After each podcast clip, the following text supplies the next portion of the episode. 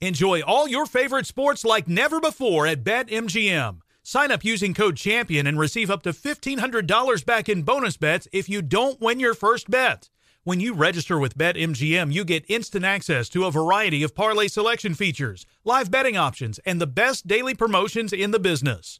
And with BetMGM at your fingertips, every play and every game matter more than ever. Remember to use code CHAMPION and receive up to $1,500 back in bonus bets if you don't win your first bet. Place your money line, prop, and parlay bets with the king of sportsbooks today. BetMGM and GameSense remind you to play responsibly. See BetMGM.com for terms. 21 plus only, Virginia only. New customer offer. Subject to eligibility requirements. Rewards are non withdrawable bonus bets that expire in seven days. Gambling problem? Call 1 800 Gambler. Promotional offer not available in Washington, D.C. Bring spring color inside this season with Bare Premium Plus paint, starting at just $28.98 a gallon at the Home Depot. Add a pop of blue to your kitchen with the Bare exclusive color Arrowhead Lake, or a splash of Amazon Jungle to your living room. Bring a cool breeze to your bathroom with sea glass, or accent your bedroom with sunrise inspired colors like coral cloud and dark crimson. Let your creativity bloom this spring with Bare Premium Plus paint starting at just $28.98 a gallon at the Home Depot. How doers get more done. You're ready for a comeback. And with Purdue Global, you can do more than take classes. You can take charge of your story, of your career, of your life. Earn a degree you can be proud of and get an education employers respect. It's time, your time, not just to go back to school, but to come back and move forward with Purdue Global, Purdue's online university for working adults. Start your comeback at purdueglobal.edu.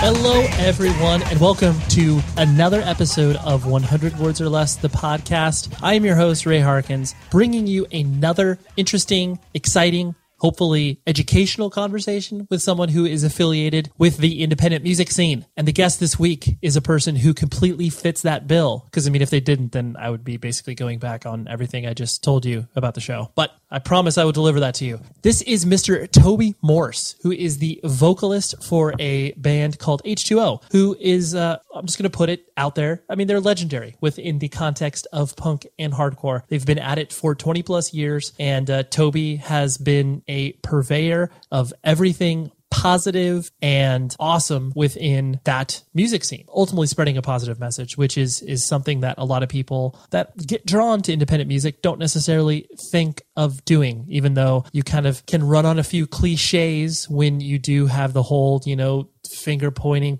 positivity cheeseball lyrics inserted here uh, but Toby fortunately does not fall into that trap. I was very excited to go over to his apartment one day, but I'm getting ahead of myself. I'll get to you as far as the the context in which our interview took place after this this fine little business snippet about the show. This is the final week of the fundraising month for 100 words or less. And I've kind of adapted a public radio model. So for those of you that regularly listen to the show, I, I apologize, but basically the month of April and the month of November, you will hear me begging for money. That's just a reality and you're going to have to deal with it. And even if you give money, I, I apologize. I wish there's a way that I could filter out the these pleas to the people who contribute regularly. So you can contribute in one of two ways. And ultimately, it isn't so much about the financial gains that I receive from the show because I, I honestly I don't. I lose money on this thing, and that's fine. But ultimately, what it does, your dollar, two dollars, ten dollars, twenty dollars throws a vote towards this independent media. It's literally me and one other person that does this thing. There are companies and massive media organizations that raise millions of dollars to start stuff like this up. But I've been doing it for close to three years and have received a pretty solid listenership. Tens of thousands of you download the show each week. That gives me a sense of pride already. But you contributing some money towards this just showcases the fact that, like, hey, this is worth my time and this is worth my effort to give you some of my hard earned money. I just I want to put it in context for you. I'm, I'm I'm not trying to line my own pockets and and really try to you know make this into something that uh, was never meant to be at the beginning because i will do this for years to come as long as i have the schedule and the time you can contribute one of two ways first of all both of these things are in the show notes so any sort of podcast catcher or what have you click on the information and you'll be able to see two direct links one of them is a way that you can do a monthly contribution fee. So if you do a dollar a month, that's $12 a year. That is like the easiest thing that you can do via patreon.com backslash xpurposex.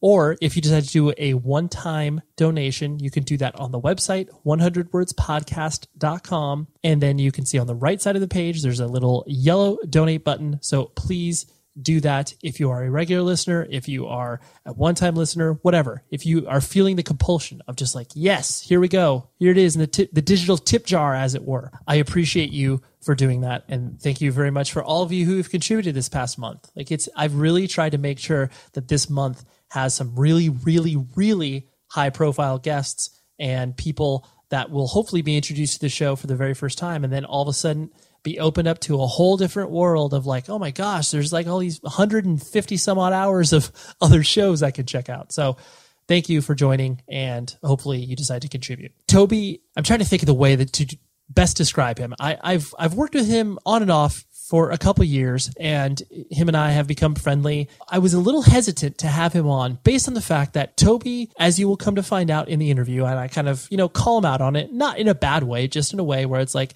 he's an extremely busy dude and you can always tell his head's in many different places at once and that's great because obviously if it weren't for that he wouldn't be able to achieve all that he's achieved i'm always kind of nervous when i bring people in to this context to be like hey you're going to sit with me for an hour and hopefully you'll be able to you know we'll be able to have a, a serious discussion the day came and you know show up at his house and uh, you know he was whatever 15 or so minutes late like i said not throwing it against him to be like dude what the fuck man why were you 15 minutes late but i was like oh i don't i don't know if he's going to be able to like dive right into this conversation you know he just came from lunch and then needs to go pick up his kid and oh man this isn't the ideal situation but he blew my mind he was like locked in focused well, I don't think he was expecting me to have, I guess, as much either as much insight or as conversation points as I did towards him.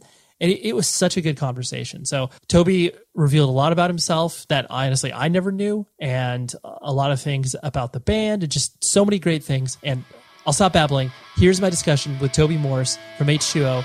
I'm excited to bring it to you. So here it is, and I'll talk to you after the jump.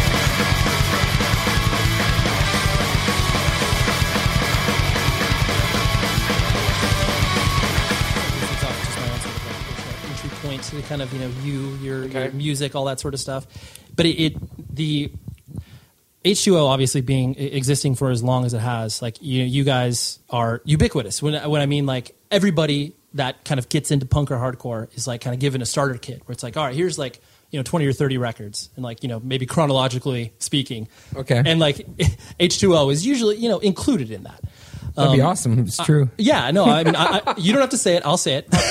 but I think, you know, partially because obviously you still exist and put out music, Mm-hmm. and that's what I think, you know, obviously keeps you relevant from that perspective. And this is kind of a sort of tacky cliche question, but I'm sure it's one of those things where reflecting on kind of your band's legacy, like that's probably difficult for you to do. Like in the sense of like looking back on the band's like lifespan, it's Mm-hmm. probably hard for you to put it in perspective because you're still like doing it. Doing it. Does that yeah, make sense? Yeah, that totally makes sense. Is Um, it is it one of those things where you you look back on certain eras more fondly than others, or is it all just kind of like jumbled together because you've experienced so much? Uh, Yeah, there's, there's, there's different highs and lows of our career. Yeah. You know, there's different, we're in different labels and uh, we had crazy tours with uh, awesome bands. Right. Because when we first came out, it was, there was nobody really doing melodic kind of style hardcore in New York City. It was Absolutely. happening everywhere else, obviously, because Yeah. we were inspired by so many different bands. But when we first came out, it was pretty exciting because a lot of the music was really um, like chugga chugga. It was more like harder and Yep. um, metal, more metal edge to it. And then we came out with our seven inch, and we had a, like a love song on there, and people were just like, "What?" And, and because of me being a roadie, I guess we're sick of it all. People hung out with or how I looked or whatever. People didn't expect the H sort of sound like that, Right. And so when we came out, it was just like people were just like kind of taken back by it, but they really connected to it. I think it was kind of um, like a breath of fresh air for that at that time, Sure. in 1995, Right. Um, So that was pretty exciting, and in in this in this getting to play with so many bands. Like our second show was a Chrome. Our first show was Murphy's Law. Our second show was Chrome Eggs, and Mm-hmm. like all these people that I've known just from the scene when I didn't have a band, all like just kind of um Supported you, probably. supporting us. And like none of us are born in New York. We all moved to New York. I moved to New York in '88, and, and uh, the rest of my band we all moved to New York and.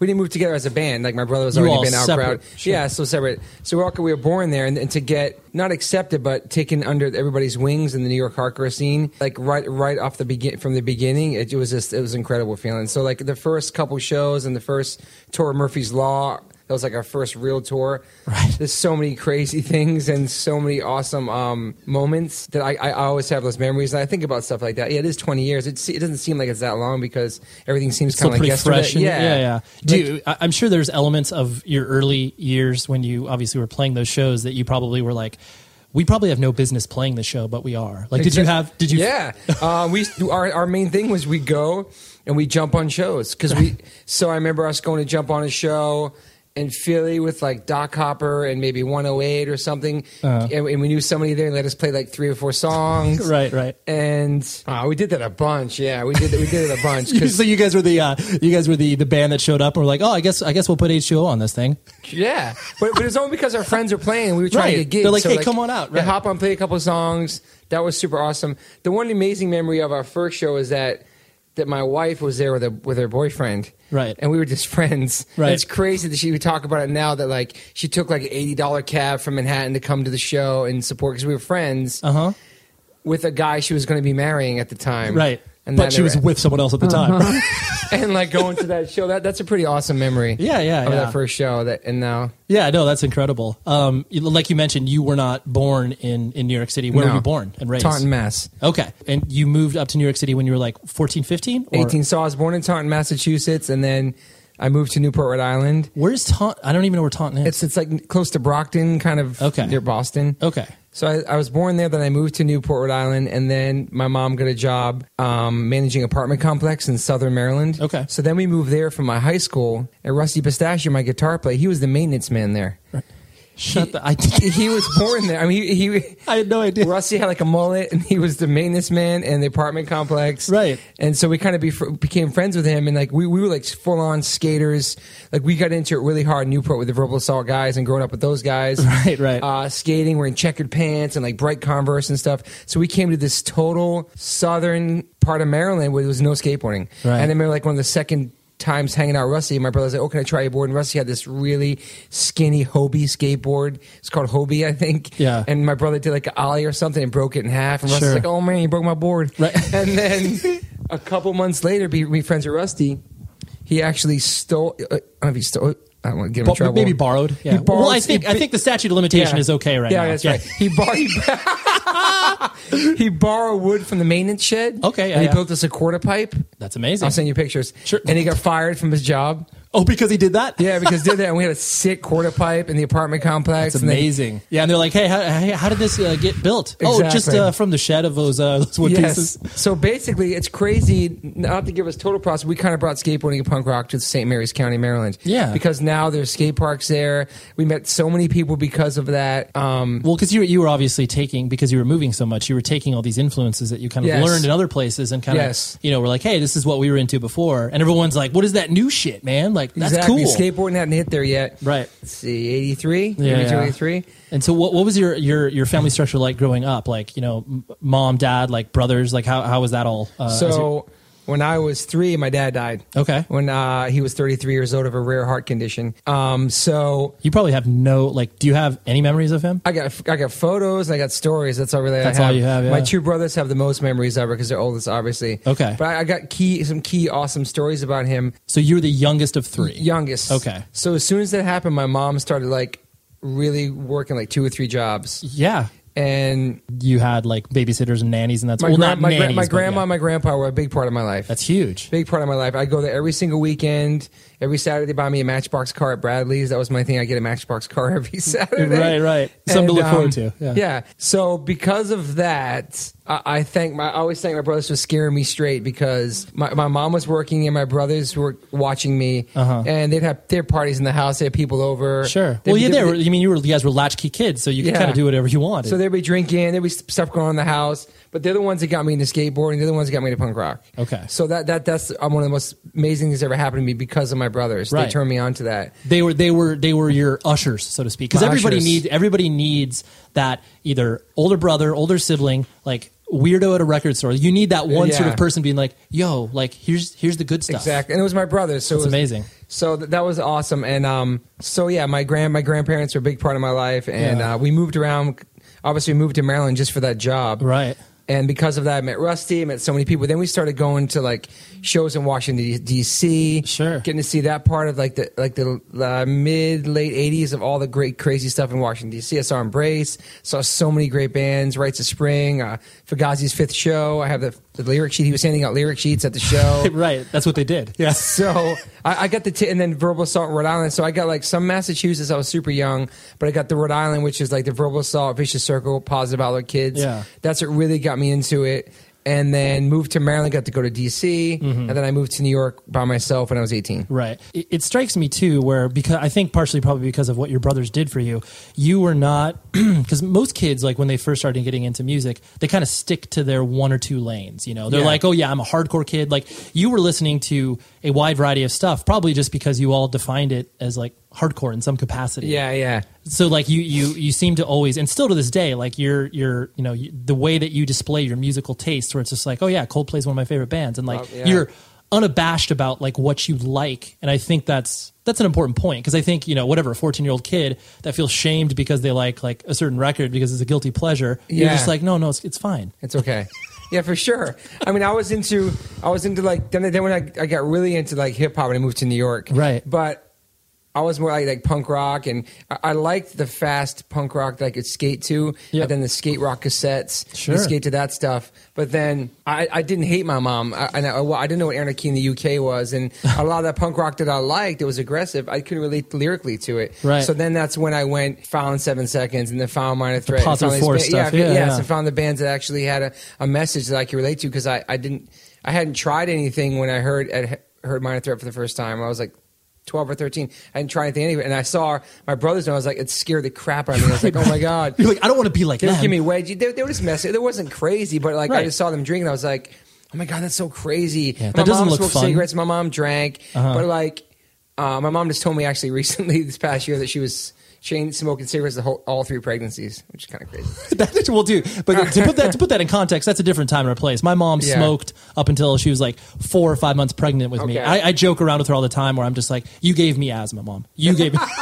so you, You have asthma? I do have asthma. So you, Oh, you wow. anything that goes wrong with your body, you can just blame on your mom. Wow, that's crazy. I'm lucky, man. I'm doing good. I'm doing good right now. But maybe uh, that's why I never wanted to try anything. I don't know. No, man. it's I true. don't Well, know. because because you were you were surrounded by it, and it just I, I presume in some capacity it just didn't look fun. It didn't. And then when I heard then when I heard Minor Threat telling me like you don't have to do that and be cool, and I was like, Right. oh my god, I'm not I'm not the outcast. I'm not the weirdo. you're like there's other people that are doing this. so yeah. Then I met more people like that. Right, right. You um, uh, correct me if I'm wrong here, but you uh, and still to this day, like there there is a youthful energy about you, and also I would dare say like a very ADD nature to yourself. Sure. Do you were you ever were you ever like diagnosed, No. or is it one of those things where it was just like because you were wasn't. so active, it was like Yeah. that's how he gets out all his stuff. You know what? I think my mom might have put me on something maybe. If Right. I think about it now, but not. It wasn't called ADD back then. No, you didn't. That yeah, that term Ah. didn't exist until much later. But Um, I was it was just a super hyper spazzy kid. Right. My wife swears I don't have ADD. My friends have OCD, ADD. My wife's been married to me when I was twenty years. She knows me better She than knows anybody you, else. yeah, yeah. I just I'm just all over the place. Right. I've always been a hyper person. yeah, And uh, that's why I can't drink coffee and stuff like that. I'll go really crazy. I can't. I couldn't even fathom you on like any any stimulant. Like you would Pe- be. people dare pe- people like I probably drank coffee honestly I've been to see maybe coffee Less than 10 times. less less than 15 times my entire life Right, right, right. This show is sponsored by BetterHelp. We all want more time in our lives. You know, whether it's like, dang, I wish I had like another hour to, you know, play video games or read more or get outside or whatever it is. I know myself that I actually get questions a lot in regards to this podcast. How do you fit it in your day and like how do you do the interviews and all that stuff to be able to then balance the rest of my life from my work and you know playing in a band and I have a family all of these things but that is why therapy is so awesome because it helps you be able to sort out your life to focus on the things that for one really matter to you and two try to find more time for those things that you love that is why I love working with BetterHelp because if you need to find a therapist, they're there for you. So give them a try.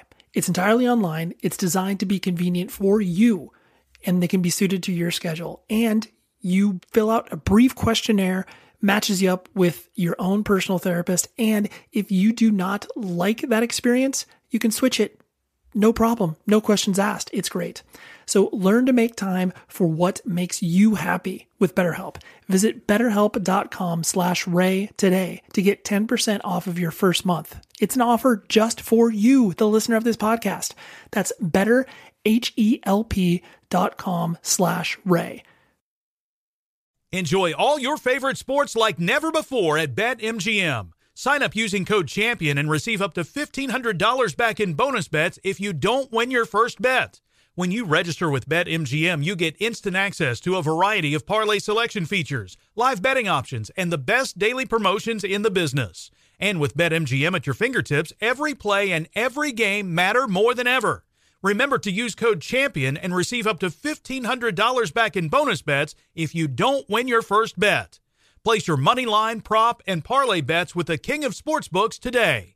BetMGM and GameSense remind you to play responsibly. See BetMGM.com for terms. 21 plus only, Virginia only. New customer offer. Subject to eligibility requirements. Rewards are non withdrawable bonus bets that expire in seven days. Gambling problem? Call 1 800 Gambler. Promotional offer not available in Washington, D.C. Did you know that most salads travel over 2,000 miles to reach your plate, but not with 80 Acres Farms? Their crisp salad greens and herbs are food less traveled, going from farm to store in days, not weeks. They stay fresher for longer in your fridge. My salad lasts all week long, which means less food waste and easy meal planning. Oh, and did I mention there's no need to wash these greens? Because 80 Acres Farms uses zero pesticides. Visit 80acresfarms.com to learn more and find their salads and salad kits at your local Harris Teeter.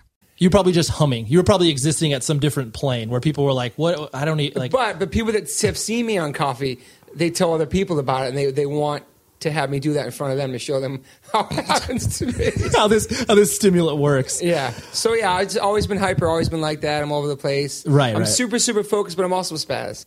that that is kind of different from you know o- other people that are obviously like hyper and, and really you know kind of bouncing off the walls you seem also like you can kind of you can focus too where it's Yes. like when kind of the rubber hits the road where you're like oh like i, I have to do this now Yes. you're able to kind of like accomplish it like the follow through Yes, Which that's I can hard. do follow through. I have a lot of lists around the house. Right. Um, one more. That's not. OC, I guess that's OCD. But one more thing I want to say. I don't want to. I don't want to ever say I have ADD or, or OCD because I did that recently. Yeah. And somebody that really had it hit me up on Twitter and they were really bummed that I was. I wasn't making fun. I was just saying that people tell me I have it. yeah yeah yeah And I, I'm not. I've never been diagnosed with it, so I'm not going to claim that I have. no that. no no right yeah 'Cause you're it's not a misrep- serious issue. it is it is It's yeah, yeah. really serious and like it really affects people. It absolutely does. Yeah, yeah. No, that's I, I just wanted to put it out there because it was one of Okay. those one of those things where I was like, you know, this I, I I'm just curious for myself. So obviously, as as the band kind of you know started started playing shows in New York, and you obviously started to you know pick up steam and and, and momentum. Like you said, you were immediately drawn to all the positive aspects of you know music and and uh, the lyrics and stuff like that. Yeah. So But I like the aggressiveness of it too. right, but the the positivity behind it. Yeah, You've- but I also like the street stuff. I love the Cro-Mags and they. I like Right. all that stuff too because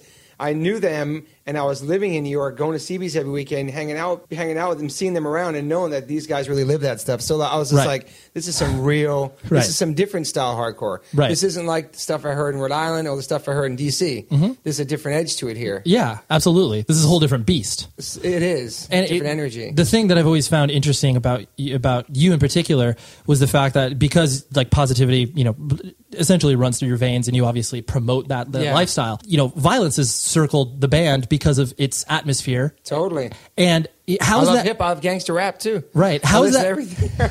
because you were like you said you were literally being raised i mean y- coming up in the hardcore scene around Yeah. people who were affiliated with gangs and doing like serious crimes and Yeah. how was it one of those things where you were able to kind of like you know, I guess reconcile that in your head where you're like, I can be friends and be supportive with these people, Mm-hmm. even though I myself am not necessarily a violent person, you know? Yeah, I feel like I, I met all kinds of people. And when I moved to New York, that was such a reality because I was 18 years old. I was by myself. Yeah. I was You were a pen- probably clueless. I was a pen pal with Timmy Chunks from Token Entry that I met a couple times in real life at shows in DC. He said, "Come move to Queens." It was one of my favorite bands. I moved to New York by myself. I got dropped off at CBGB's by my friend Dave Weiskopf Right. with a, all my luggage at a token entry show at CBGB's. And then I had never been in, I've only been there once as a kid with my uncles. Right. And it was so scary. Sure. It was a crazy show. I'm moving to Flushing, Queens. I have no job. I have nothing. I want to do something in music. I don't know what I'm doing. And then I saw that. Yeah, I saw there was. I see crazy fights at CBGBs. Right. People got stabbed. It was just a, a whole different element. But like, I, I guess I maneuvered pretty well. And also, I. I it was funny because a lot of the older guys and a lot of the guys in the scene, they make oh, they would like oh, this little this Toby from this little hick from Maryland, Right. But like I wasn't from Maryland, I was from Massachusetts, Right. But since I came so they, from they Maryland, labeled you as a hick? They, yeah, they this- thought, this mess with me. Yeah, Yeah, yeah, no, But I at the know. same time, they took me under their wing, and it's like I, I feel like New York City gets one of the worst reps for being a violent place. Definitely. When in actuality, it wasn't like that. It, it wasn't even. I mean, it, it was. Cra- yes, there was violence. Yes, it was crazy. But there's Sure. cities all over the country that crazy stuff was happening. Of course. And people that I met, and the pe- I, I see the good in everybody, and the people that I met took care of me, and they're- and everybody was like a big brother to me. Sure. And obviously people and, and, and people that maybe they do stand up for themselves so maybe they do don't take shit from people or don't are not passive aggressive that way if people you know i, I realized a lot of dudes in new york they, they were real dudes like they held their Absolutely. ground and they didn't take shit from people Yeah. and i was like i respect that because some people don't do that Well, I I think because I, I think the important point in there is the fact that you said that that was their reality. Like that's that was their and it wasn't environment. mine because i didn't grow up there Precisely. so, So i that- mean that made it easier for you to kind of like obviously not be influenced by that and not like you know fall. But I respected it because Sure. because it's because it's real stuff and, and Right. it comes from a real place. And that, I think that, that that's what kind of differentiates New York hardcore to a lot of the scenes. Yeah. Because New York City in the '80s was gnarly. Yeah. I'm sure it was in Chicago and Detroit too. But all Yeah, I yeah. know is I lived in New York then. that was your reality, right? and I right. saw that, and, and and there was a reason why the music was more aggressive. Right. Oh yeah, of course. Like it was uh completely a product of, of of everything that was surrounding But it. I, but like I'm listening, but I'm listening to NWA. I'm listening to Seven Seconds for Soul Force Revolution. Right. I'm listening to KRS One. I'm going to Eric B and Rock M shows.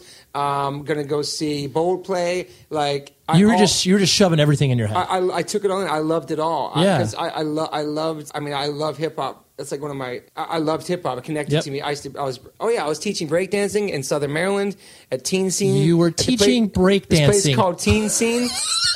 this is I, I This the place picture. called Teen Scene. I was teaching breakdancing. Okay. I, br- I was breakdancing at my prom. I was the prom king. I was wearing plastic see-through pants at that my prom. you saying you're the prom king does not surprise me at I was all. the prom king, the school jester. Okay, yeah. Well, because I'm sure most people are just like, "Hey, like Toby, Toby's kind of the, the, the funny guy." And then if It you break was. out a if you break out a, a, a you know a cardboard box and you was. start breakdancing, how could you lose? I was, but in school, uh, I'm, we'll go back and forth because I'm going to be That's rambling fine. now. But in high school, no, in school I was really, uh, I, I, I, I skipped school a lot. I skated Right. a lot. All I cared about was skateboarding, and I Right. would skip And class music, for I'm that. sure, yeah. And I, I was so punk, not close-minded punk, but I was the jocks would mess with me, and I was so anti any sport that I would never dress down for gym. And I I failed gym for three years straight, straight Fs. Oh, you were one my of mom those had- my mom had to go to the school. I refused to wear gym shorts. Right. I just wore my pants. I would never. Your I would gym never teacher take must part in have- the gym. I got right. straight ass. My mom was bawling. I remember going to the school, having like a meeting with the principal. Sure. I was like, I refuse to be part. That's not me. I'm a skateboarder. I- I'll mess with that. I'm not. I'm not doing gym. Right. So I got really bad grades, and then I found I got my first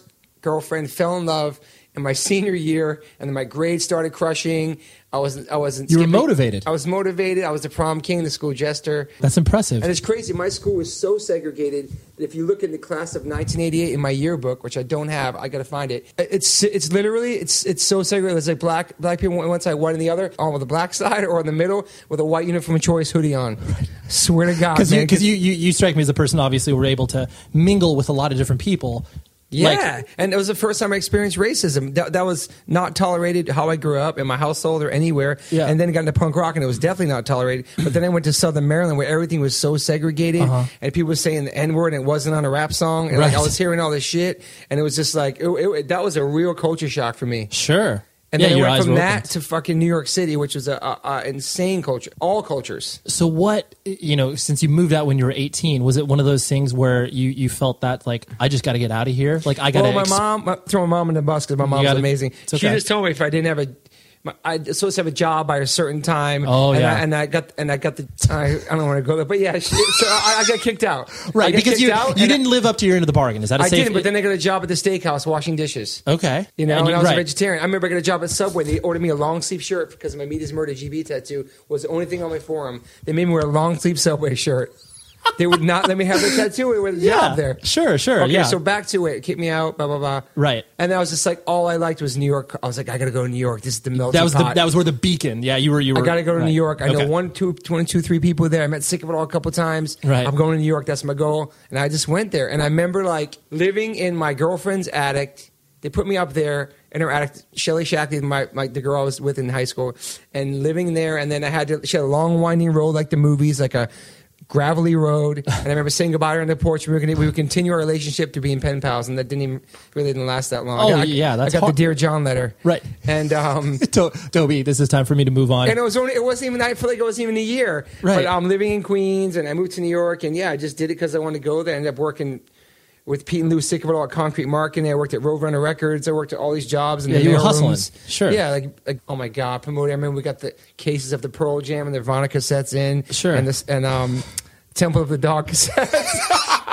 so so I what? was working all these different Right, record just made places. trying to make ends meet. What what was the worst job you held in New York City at the time when you were trying to uh, you know kind man. of piece things together? Or did you generally enjoy? I mean, you me, Isaac, Sick of It Al, and Pete Sick of It All. Okay. We were building the sound factory on 54th Street. Wow. All summer long with construction helmets, all that.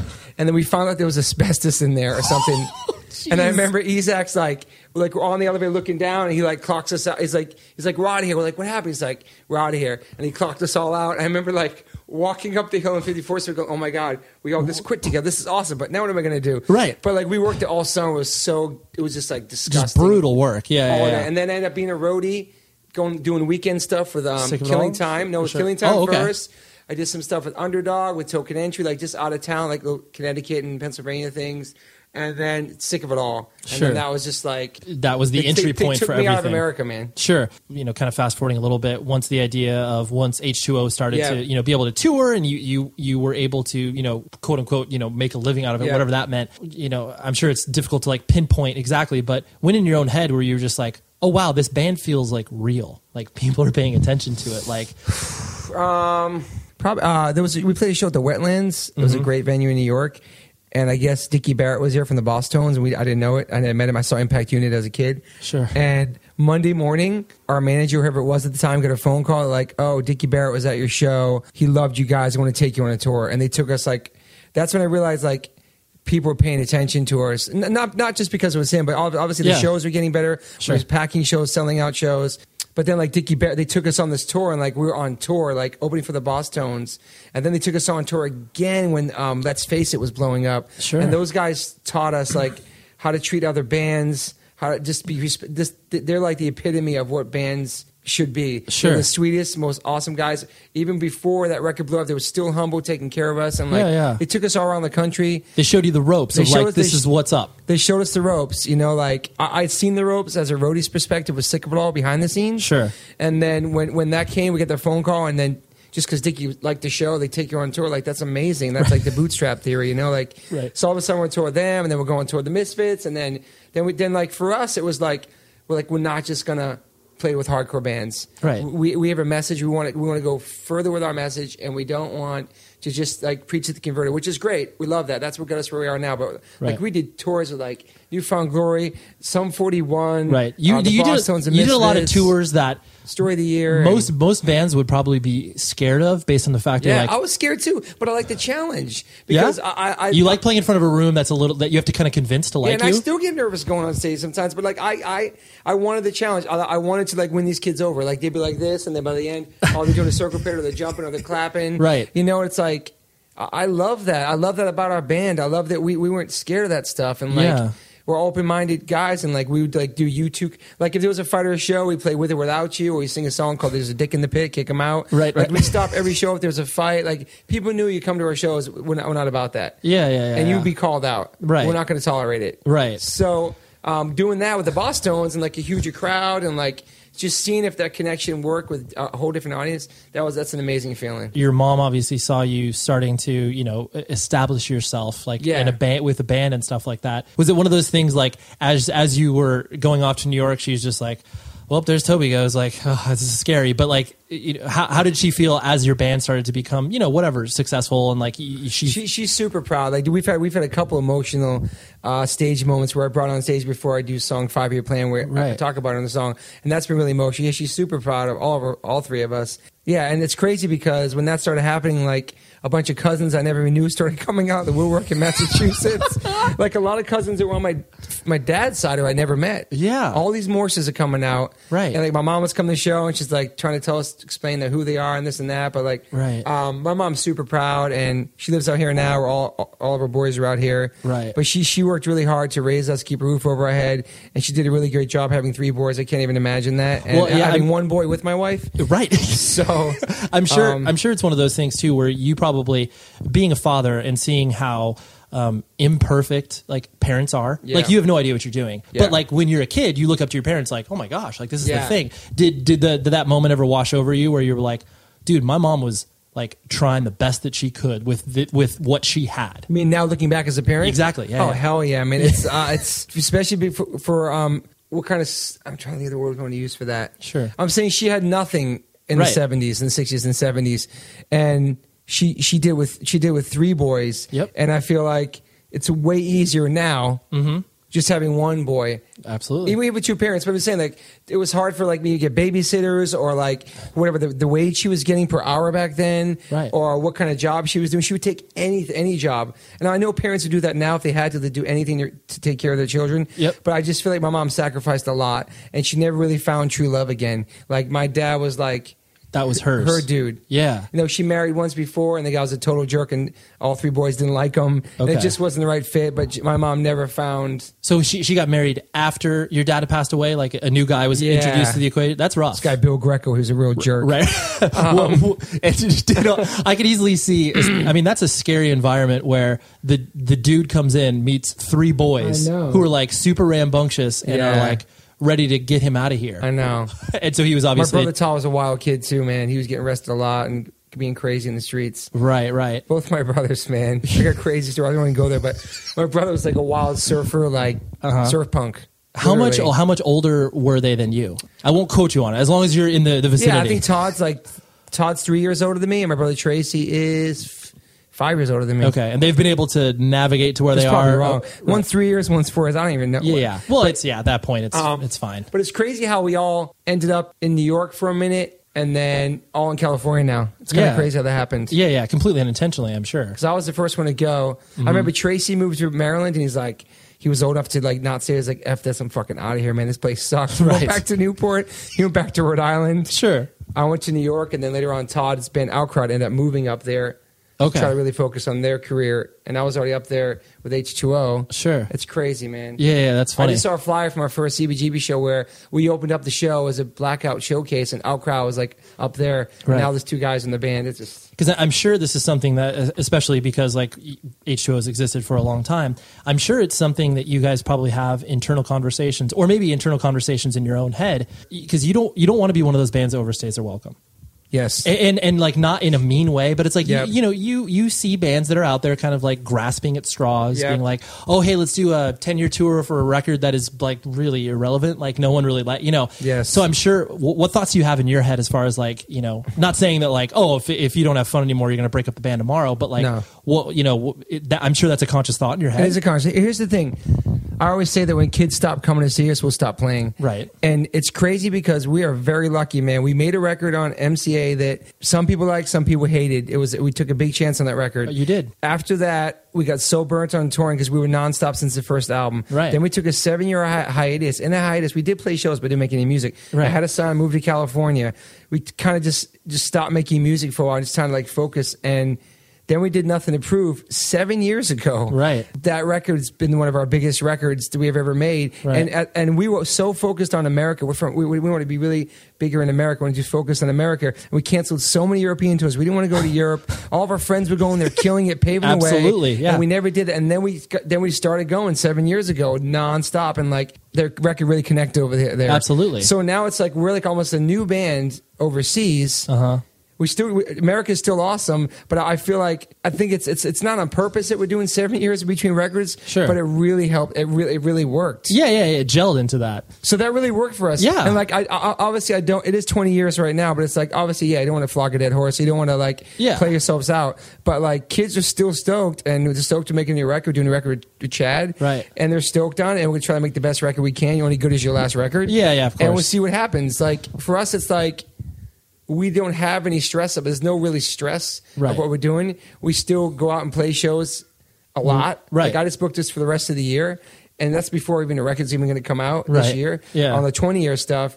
And uh, we're very blessed that there's still young kids. And now it's like kids come to our shows that grew up seeing us. Now they have children. Now their children are Right, right, there's still- yeah, generationally speaking. Yeah, so yeah, it's yeah. like, yeah, I I feel like if we did put records out every single year, nonstop for 20 years, it might be a different story. Right, But right. we had that break. you had the recharge, and I feel Was- like we worked really hard on nothing improving that record really connected. Right, So- right. When you took when you took that break, I'm sure um, was there, you know, I guess because you are so obviously identified. You're Toby H2O, Mm-hmm. like. But I, I mean, and this, you know, correct me if I'm wrong, but like I, I don't look at you as having real um, an inflated ego. I mean, you have an ego, but not in a bad way. I Mm-hmm. Yeah. would label it as. W- Was it diffi- was it was it difficult? don't really, but- yeah, I know, but it was was it difficult for you? To kind of you know once once the major label record obviously quote unquote didn't work from a commercial Yeah. perspective. Was it difficult for you to be, be kind of like, well, we're going to put this on the shelf for a while? It's a weird place for me in my life. I was moving here. We were so burnt. We love each other. We're brothers, but we were nonstop touring. Yeah. So that record was just like, you know, I love, I love a lot of, I love Matt Wallace. I mean, Tarfin, that was Tarfin's dream to pick Matt Wallace, who did Faith the More replacements albums. Sure. He picked him, and it worked. Right. And that, and uh, Matt Wallace was actually about to not really produce anymore, and then all of a sudden, this band called Maroon Five hit him up Yeah, right yeah. after us and changed his life. Yeah. Which is, I want to put that story because I'm so happy for Matt Wallace. Of course. But like that was a weird time recording that right next to Guns N' Roses in the room next to us. We were out here in California recording that record. yeah, you're like, what are we doing? it, here? it was crazy. And like when I when I did nothing to prove, like I was like I'm writing, I'm putting all my heart in every single lyric, and I just that record was super important to. well, do you that. were just, I mean, that's, that's so, uh, for a person who's, that's what you do in the band, I like to be know. removed from that. But I was so burnt when it came to doing that, and, they made, and this it was just a crazy time. Like, Yeah, it was yeah. Just like like I said, you only good as your last record, and we were compared to people, we were shit because we liked that record. Yeah, you're like, yo, And we're- then we're we did pretty nothing terrible. To prove, and that was just oh shit, this is the age story. I oh remember. yeah. Oh, they're good again. Right, this, right, This right. is the story I remember. This Yeah. and, and Chad gets it, and he like he knows what he loves about the band, and so like having him in that time, it was perfect. And now it's like I told him I'm never doing another record unless it was with you, Right, right. Because he gets it, and like he Yeah, gets no, the it energy comes from the of it. same world. Yeah, yeah, yeah. So yeah, I mean The- so I mean after that, I mean I was working at Golden Voice. I was. I was pushing people's gear that were taking pictures of me and saying that their band uh, opened up for me, and it was like it was I, I I liked it. I was Yeah. having all my friends work there. I was mo- I was be- now I went from roadie to frontman to like actually Production really man. behind the scenes. Right, right, right. And I met a lot of people through Golden Voice. It was a fun experience. I did it for almost a year, uh-huh. and now it was like, and then we started at Hazen Street, and then we toured on that, and like right, right. Then it all, yeah, then you were it's- able and to. I was like, once again, I was like, God, we're gonna do another HO record. I'm, I, I'm, enj- I miss this now. It's like, right. I feel like it's the, the time. A few, a few last things before I let you go was the, um, this is great. You're- I feel like I'm on Oprah. I'm, gl- I'm glad you just compared me to Oprah. That's Yeah. spectacular. Your family's obviously such a solid focus of, of your life. I mean, you make it very clear in obviously your marriage and, and your Yeah. son. Um, is it one of those things where it's like because they're there and they're obviously supportive, it makes you feel like you're you're rooted to a real life? Because I, I see a lot of people Yeah. a lot of people that you know that kind of get into the system and get in a band and they don't they exist on tour 10 to 11 months out of the year sometimes they don't even know what it's like to be like a real quote unquote human you yeah, it know, was, like you that, that was a hard transition for me to be honest. That was Yeah. that was a real reality because this is reality and tourist fantasy. And to, I toured so much that, that that break was a hard reality for me. Mm-hmm. You know, going to Golden, doing the Golden Voice job was great. It was awesome, but doing that kind of work and just like not touring and like Right. we did we did some shows here and there, but it, yeah, it was definitely s- getting back into reality. Like because when my son was just born, I went on tour for like. I don't know, nine weeks with Hazen Street. Right. But my wife said that's the best time to go. He barely even knows. You know what I'm saying? He's just a baby. so yeah, it's yeah, like, yeah, yeah. But coming back to that and then like getting back in the gist of it. Now I'm like a full time carpooling dad. Like I love being Yeah, yeah. home. You're But Mr. then I- Mom. but I, but now also I get the itch to go play shows too. I I, I have a good balance. I'm very blessed because I do um, be able to take my son to Europe this summer if I want to go. Right. Oh, my wife was selling merch for us for like I don't know, 16 years. I had my Right. wife with me, and then it went from not having my wife with me to actually being on tour without my wife, and I have a son at home. Right. So that reality was totally hard, but. act- but coming back and being gr- and being home and this kind of it, it's hard. Yeah, it's definitely it was hard. It still gets hard. Like Yeah. yeah. Ross Russ yesterday, he's like, man, we're gonna play some shows again. We've been home for too long. I'm like, dude, we've been home for like two months. But Yeah, you're like, but I- But you get you get used to it, and, and I love it. I I love playing shows. I love I love being in a band. I'm lucky it's still happening in 20 years. It's not going to be forever. I know that. Right. And I'm not going to drag it into the mud, and I'm not going to play shows, and people don't care. But people still seem to care. and Right. that makes me happy. Yeah, no, for but, sure. But, but being home and being a dad and being domestified and then going on tour with a bunch of animals and I come home swearing like a sailor. My son's charging me a dollar for fuck word. Right. All that He's making, got the itch, making you're right. hundreds of dollars off me. and then like and then like, when, perfect. and then when I'm home for like a month or two months, like, okay, Enjoy all your favorite sports like never before at BetMGM. Sign up using code CHAMPION and receive up to $1,500 back in bonus bets if you don't win your first bet. When you register with BetMGM, you get instant access to a variety of parlay selection features, live betting options, and the best daily promotions in the business. And with BetMGM at your fingertips, every play and every game matter more than ever. Remember to use code CHAMPION and receive up to $1,500 back in bonus bets if you don't win your first bet. Place your money line, prop, and parlay bets with the king of sportsbooks today. BetMGM and GameSense remind you to play responsibly. See BetMGM.com for terms. 21 plus only, Virginia only. New customer offer. Subject to eligibility requirements. Rewards are non withdrawable bonus bets that expire in seven days. Gambling problem? Call 1 800 Gambler. Promotional offer not available in Washington, D.C. Farm to store in days, not weeks. That's 80 Acres Farms. Did you know most salads travel over 2,000 miles to reach your plate? But not 80 Acres Farms. Their crisp salad greens and herbs are food less traveled. They stay fresher for longer in your fridge. My salad lasts all week long, which means less food waste and easy meal planning. Oh, and did I mention there's zero need to wash these greens? Because 80 Acres Farms uses zero pesticides. Visit 80acresfarms.com to learn more and find their salads and salad kits at your local Harris Teeter. Spring is a time of renewal, so why not refresh your home with a little help from Blinds.com? We make getting custom window treatments a minor project with major impact. Choose from premium blinds, shades, and shutters. We even have options for your patio, too. Blinds.com invented a better way to shop for custom window treatments. There's no pushy salespeople in your home or inflated showroom prices. Our design experts can help you find the perfect window treatments on your schedule. We'll even send free samples directly to you. Plus, we can handle the measuring and installation for you. Unlimited window treatments installed for just one low cost. And with Blinds.com, you'll always get transparent pricing, no hidden fees. Our free shipping and 100% satisfaction guarantee can put the spring back into your step and into your home, too. Shop Blinds.com right now and save 40% site wide. Get 40% off for a limited time at Blinds.com. Blinds.com, rules and restrictions may apply.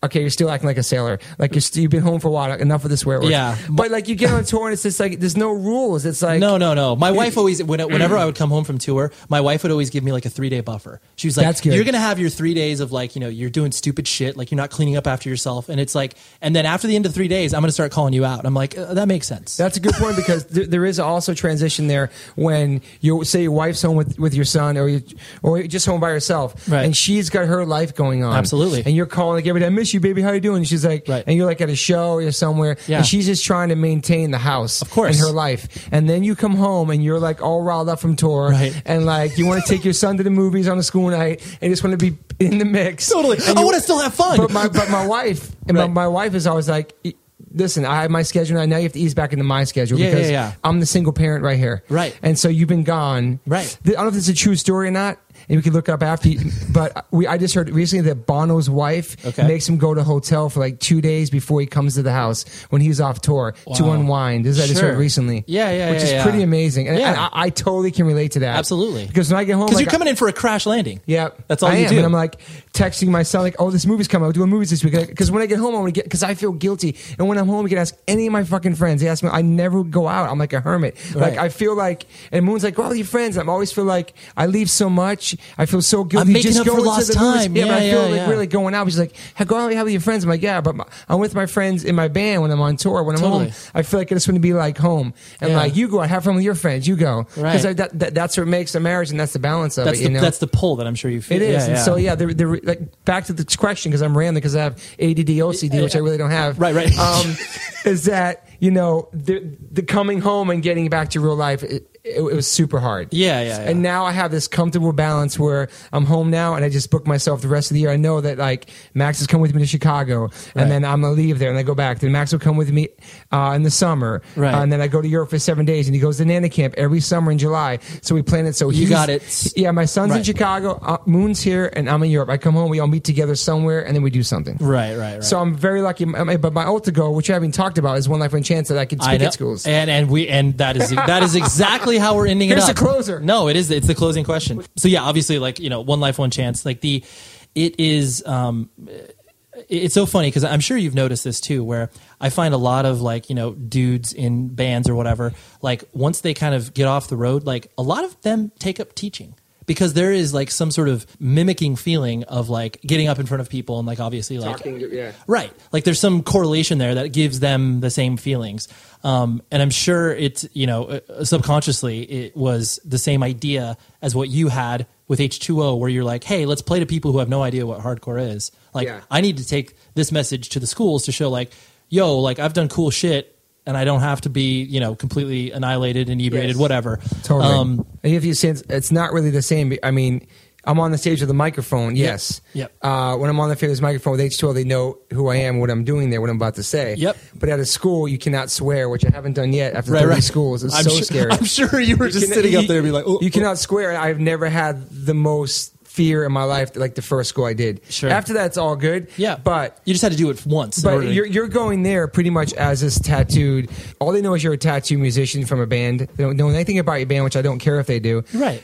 Uh, and they see you walk on stage, and then you give a PowerPoint presentation about your life, the different people who passed away from drugs and alcohol, the people who inspired you, the people that could still inspire you, who are like Right. successful athletes or musicians who do not party. Um, but they were looking at you and just full on like arms crossed judgment Of until course. you're done, and then they realize, oh wow, this guy's legit. Yeah. But uh, the thing that the thing that I like about it the most is for the kids is that the connection is is so real and it's so it happens so fast. And I'm not a guy with a suit on. I'm not a guy saying I'm a recovering you're, addict. you're relatable. I'm relatable. I'm not a cop. I'm not a teacher. I'm not your parent. I'm just a dad with tattoos who's in a band who just happened to like live this lifestyle. Of course. And I'm breaking stereo- I'm breaking stereotypes of musicians who you always see in the news for being in rehab or Yeah. overdosing or cheating on their wives or being this piece well, of you shit. because see, see the You know, thing, like- the thing that I think you're trying to subvert is obviously the the like you said, a lot of the cliches that exist. Yeah. Like uh, people assume that that So many. because you were in a band, y- you must do this. But when you get up there, showcase the fact that you started this stuff, like being in a band and being active in a music scene when you were in high school. I think Yeah. so many kids Yeah. don't make that correlation where they're like.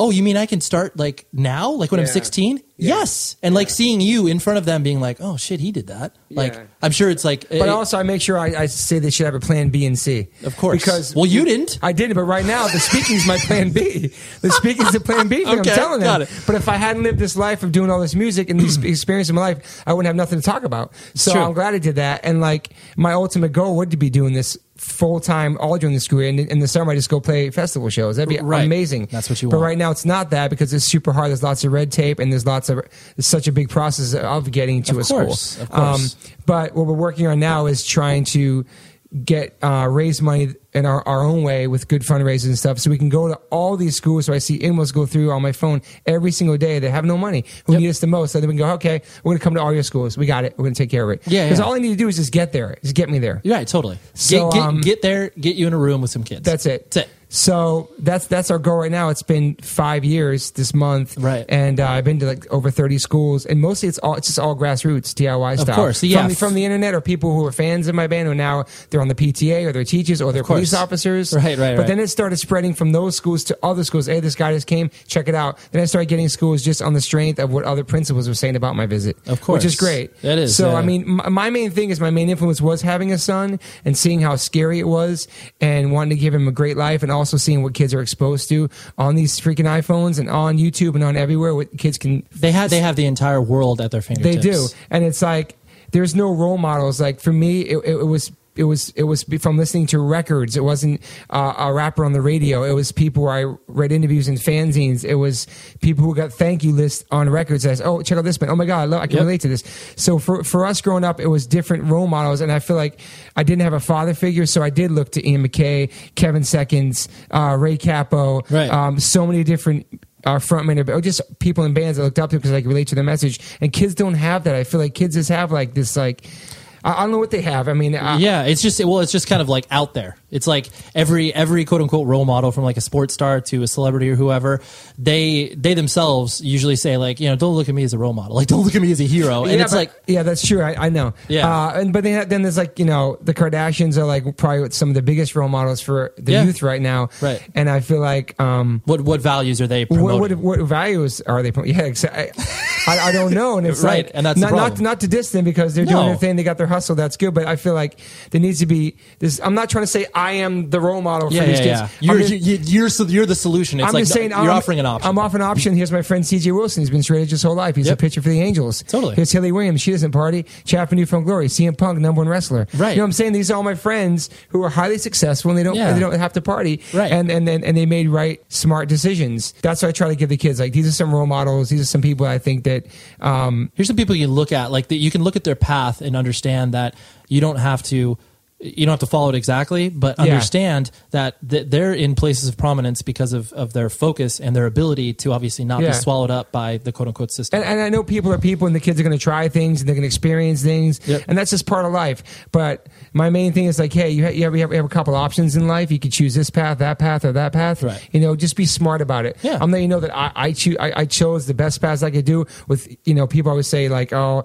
it's my parents' fault. I grew up with one parent, Right. and I feel like I, I turned out pretty good. So don't blame everything on your parents. Look to your relatives as your role models. But like, and I ask kids like, who are your role models? Is, it- is it Nicki Minaj? Is it Lil Right, Wayne? right. Who uh, Who is it? Right. Who was in jail for having a gun in New York, or you know what I mean? Like, Yeah, yeah. It's just like there's so many different. Yeah, kids, kids can kids have so many options. Yeah. They have way more options for role models that I had, but their options to me personally aren't. well you're crippled and they're also crippled by choice like they don't you know Yeah. it's like there's so many like where are you even going to look to but i'm very excited you're doing that because it's exactly like i said it's applicable exactly in the same way that what you tried to do with h2o where you were taking this the principle of of what you learn in a sort of whatever hardcore punk world Yeah. and apply it to the real world because otherwise like Sure. there it's not going to be perpetuated otherwise so It's not the support from it from every single. All types of friends I have, friends who aren't even straight edge, Yeah, yeah, yeah. friends who aren't even positive, Right. um, just like just Yeah. friends in general, just stoked that I'm doing, of course. doing something like that, and that it's working, and uh, people want to help, and um, yeah, yeah, it's, it's been really great and It's exciting. because of that i've been ian mckay was like one of my idols growing up and like he knows what i've been doing i've seen stuff that he's talked about me at schools and Yeah. i didn't do it to, to get I, what i'm doing is not to get recognition from people that inspire me to do it Right. Mm-hmm. but to have somebody like that who was such a role model with me backing it and think that it's really cool and something positive taking from that movement Absolutely. makes me s- so happy Yeah. like it makes me super stoked like oh shit it's almost like your dad gave you the thumbs up like good job Right. you know what i mean That's like, all anybody ever wants. but, yeah, but, it's- but it's, but Yeah, it's yeah. not like i did it for that it just so happens that i was i was in the cover of my of a newspaper first time in my entire life not even h2o and in the background was a minor threat picture and the police officer sent it to ian and i saw it it was it's just, it's just awesome Yeah, it's like just overwhelming. little things like that and Yeah. like i do it because i love it you know we're definitely struggling you know we definitely need money to get to schools and that's all we need the money for Right. i mean i, I love doing it more than anything and and you know the you energy feel, you feel like that it's a different high too it's like it's, a- it's the next chapter it's the next chapter. That's exciting. It's I have a nonprofit 501c3, which took almost a year and a half to get. It was very, very difficult. yeah those aren't easy And um, I have a great board of people, and like everybody's focused this year. And um, last year was kind of hard. There was a lot of schools coming through, but I know a lot of budget cuts. Yeah. So we're just we're just figuring how we can make this happen for, off the internet of all the emails to real life, Right. You know, know, and also get different ways to raise money and make people more aware of what we're trying to do because I don't think there is a dare anymore. yeah not it's it's yeah It's severely not there, and understaffed, it's yeah. like I had people come to my school and talk about not doing drugs. And when you go there and you, you, you yell at kids, tell them what to do, they're going to go outside and do exactly what you told them not to do. Of course. that's why Same with being on H2O on stage and on stage at schools. I never preached, never said, don't do this, don't do that. I'm just going to speak about my experiences. And if you can relate to them, that's awesome. Right. If Whether that's it's one if that's kid- inspiring to you, that's great. yeah, totally. Yeah. So that that's that's the mission. You know, sometimes if they say why you- why you look so young, I say oh because I'm a vegan. this Yeah, is yeah, why exactly. Um, gorilla biscuits and like gorilla biscuits. So I, I don't really talk about the veganism thing there because that's another thing that would really scare people. Sure. At the schools, but when almost every school they ask you how come you look young, or how come you have so much energy, how come you still skateboarding? I say well you know Yeah, it's yeah. this diet since '88 and like Right. some kids like oh I- you know I'm gluten free or um. Uh, I can't have any dairy, or like Right. some kids start raising their hands. I'm vegetarian, or Yeah, yeah, so yeah, like yeah. that stuff you have to be kind of careful about Of because course. Well, yeah, you got you you you you sneak it in the back door, so to speak. Where Yeah. it's just like it's just another. it happens. they With the don't- que- it hap- it comes in the questions on the Yeah, Q and A yeah, every yeah. time. Almost like It's exciting though. so. I'm like, I mean, I, I love to see anybody from my graduating class in 1988 come skate a ramp with me or jog with me. Sure, or, sure. Um, yeah, fit fit anything. for fit for forty, right? That's what you say all the time, right? Always. This is have a push-up contest because I'm, I'm I'm proud of this music that got so Yeah. much either negative Absolutely. or positive backlash like uh, uh, about how like punk rock's crazy and skateboarding is crazy. Like, I was just talking to my friend on the phone just now. He's like, "Ah, you guys want- I just want to skate tomorrow." I was like, "Ah, we really didn't skate growing up. Our parents really didn't allow because they got, they thought that skateboarders had a bad rep." Right. And I'm like, "Man, that, c- but look at it now. Look yeah, at yeah. Tony look at Hawk two, now. Look, at 2015, man. I'm, I'm just saying, like all this stuff that my mom thought I was crazy, or kids at school made fun of me about, or people thought I was weird about, ha- has helped me stay healthy and st- feel like I'm so young because of this Yeah. because of this stuff that Right. inspired me and like That's incredible though. I just love to see the same people now who are making fun of me then Right. and see what kind of path their life took sure, exactly. because when I was a guy being called gay for not having a girlfriend and I was going to take my skateboard to the prom and all this stuff. I, seriously, man, Yeah, it's yeah, like, yeah. I, I'd love to see that. Not not to be like, oh, I'm better. Not than to you or rub it in nothing, your face, but, but not just to be that. like- but it's like, Yeah. you know, I feel like this music has guided me on a on a awesome path. Am Right, exactly to where we're here right now. I talking? Am I talking too much? No, well, Toby, We're we alone. we we did this. Thank you very much. Thanks I really for having me. I appreciate know it's it. been a long time, and I'm no, I'm. you did- no, stop. appreciate it. I appreciate you. I Thank appreciate you. all the things you do too for the animals and for everything. Oh, stop, stop, I'll stop. So that was Toby. Hopefully that was educational for you. He's just he's a great guy, right? I mean, like you can totally tell from that interview like what he's gone through, all of these different avenues that he has explored in his life to be able to just ultimately pursue what it is that makes him happy, which is obviously music. And that's all that we're trying to do in some capacity. Just stay connected to that thing that brings us life which is music or art or whatever it is. Just try to hold on to that as long as you can because the moment you kind of let go of it, and when I say let go, I don't mean like let go, like, oh, dude, you're not going to every show or you're not checking out the newest band or movie every weekend. It's like everyone needs to make concessions in their lives, but you still need to have those touchstones. You still need to have those things that are meaningful to you and are dear to you and give you life. So, Toby is a prime example of that and I really appreciate him. And a special shout out to my friend Jeff, who is helping him with the One Life, One Chance Foundation. And uh, you can find that very easily on the internet. And uh, it's a great thing where Toby goes into schools, speaks about his experience with straight edge and positivity, and leaves kids with a very, very positive message, which at the beginning of the show I was alluding to was just just such a great component of what it is that Toby is as a person. So the producer, as always, is Tom Richfield. Visit the show's website, 100wordspodcast.com. Sign up to the little email news blast I send out once a week, which gives you a little bit more context on the show and how these interviews take place and just any other anecdotes I can share to you. And you can do that. There's a little, little email box you can type in there. And uh, next week is the three year anniversary. And I, I'm not going to tell you that it's some like massive blowout, but there will be some new things that I'm excited to share with you. So until next week, be safe, everybody.